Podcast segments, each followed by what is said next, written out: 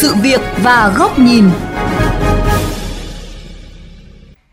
Thưa quý vị thính giả, cửa ngõ phía Tây là giao thông quan trọng kết nối thành phố Hồ Chí Minh với các tỉnh đồng bằng sông Cửu Long. Thế nhưng nhiều năm nay, tình trạng ùn trong ứa ngoài ngày càng nghiêm trọng. Thành phố đang cấp bách khởi động hàng loạt dự án mở rộng cầu đường nhằm giảm tải áp lực giao thông. Tuy nhiên, đây đều là những dự án đã được phê duyệt lên kế hoạch cách đây nhiều năm mà đến nay mới được thực hiện. Nội dung này sẽ được đề cập trong chương trình Sự việc và góc nhìn hôm nay. Xin mời quý vị cùng theo dõi.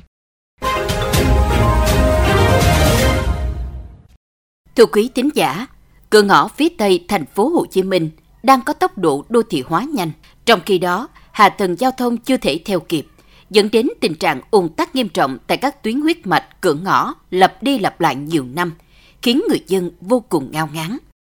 Anh đi là hầu như là luôn luôn lúc nào thấy cục kẹt nó hướng đi về miền Tây. Kẹt ngay cái chỗ bóp cổ chai ở lộ 1 lên cầu Bình Điền, đỡ cầu dừa Nguyễn Linh luôn. Tuyến quốc lộ 50 nó quá nhỏ đi so với bây giờ hiện tại bây giờ cái lượng lưu lượng xe. Cái hạ tầng giao thông của mình đường xá thì nó nhiêu đó nó bây giờ càng ngày dân cư càng đông xe cộ thì càng ngày càng càng lên. Cái lượng xe thì rất là nhiều. Nếu mà mở rộng đường thì tốt quá. Quá tải hạ tầng giao thông không chỉ gây khó khăn trong việc đi lại của người dân theo chuyên gia kinh tế Trần Thanh Hải thành phố Hồ Chí Minh là đầu mối giao thương trọng điểm thúc đẩy sự phát triển kinh tế cho khu vực phía Nam Tuy nhiên, nhiều năm qua, các tuyến cửa ngõ kết nối thành phố với các tỉnh thành vẫn thường xuyên bị tắc nghẽn, gây lãng phí và cản trở sự phát triển kinh tế xã hội. Dù nhiều dự án giao thông trọng điểm đã được thành phố quy hoạch, ấp ủ nhiều năm, nhằm phá thế độc đạo ở các tuyến giao thông huyết mạch. Song tiến độ triển khai khá ị ạch, đã kiềm hãm sự phát triển chung của vùng và cả nước. À, tôi nói rằng là ở thành phố Hồ Chí Minh, Đông Nam Bộ cũng đồng bằng sông Cửu Long có một cái đóng góp rất lớn vào tỷ trọng GDP của cả nước. Chỉ riêng thành phố Hồ Chí Minh không đã đóng góp 27% GDP. Tuy nhiên, phải nói là cái việc kết nối giao thông ở vùng Đông Nam Bộ cũng như đồng bằng sông Cửu Long trong nhiều thập kỷ qua chậm so với phát triển chung của cả nước.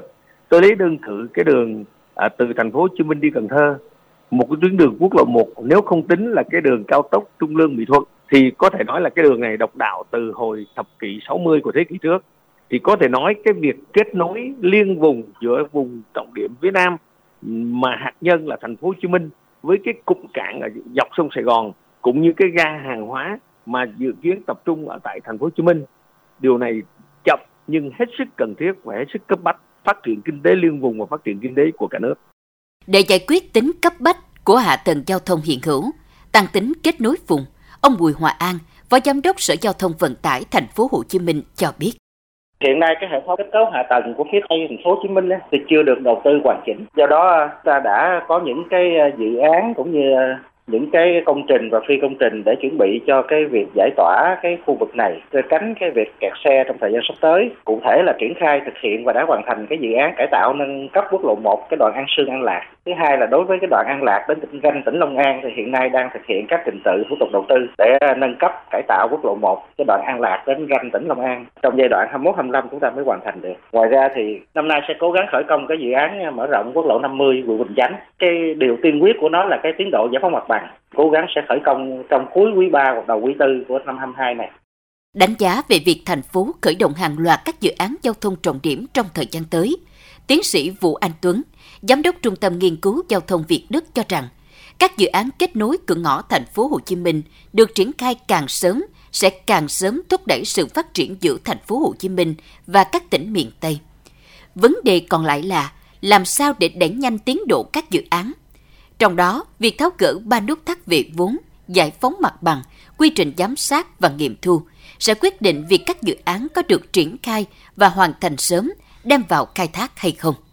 Vấn đề về vốn, đứng từ góc độ nhà đầu tư, ờ, họ muốn đầu tư vào những cái tuyến mà có nhu cầu giao thông lớn để mà còn thu được phí sử dụng và hoàn vốn sớm. Dạ. Nhưng hiện nay có vẻ như chúng ta đang không đi giống như thế. Tức là chúng ta ưu tiên là những tuyến nào mà cung nhu cầu cao thì lại sử dụng vốn ngân sách nhà nước. Còn những cái tuyến mà nhu cầu chưa cao thì lại chuyển sang làm PPP như vậy nó hơi ngược. Cái ý thứ hai về mặt giải phóng mặt bằng. Để giải quyết vấn đề này thì cần phải có một cái giả soát lại trong việc định giá đất và định giá đến năm nào, chứ không phải định giá ở cái thời điểm hiện nay. Thì thậm chí là anh còn phải tính tới cái giá trị của miếng đất đấy trong 10 năm tới nó sẽ như nào, anh phải đền bù sớm cho người ta thứ ba là cái quy trình về giám sát thẩm định và nghiệm thu một trong các yếu tố để gây ra những cái sự chậm trễ của việc hoàn thành các cái dự án nghiệm thu và đem vào khai thác. Thì phải tăng cường năng lực cho các cái ban quản lý dự án. Và uh, bộ giao thông vận tải cần phải phối hợp với bộ kế hoạch đầu tư bộ tài chính để mà giả soát các cái văn bản ờ, các cái hướng dẫn về quy phạm pháp luật ấy, liên quan đến ờ, công tác ờ, lập thẩm định và nghiệm thu các cái khối lượng để làm sao nó đơn giản hóa cho nó phù hợp với cái quy định chung của các cái hiệp hội về về kỹ kỹ sư xây dựng và giao thông uh, quốc tế.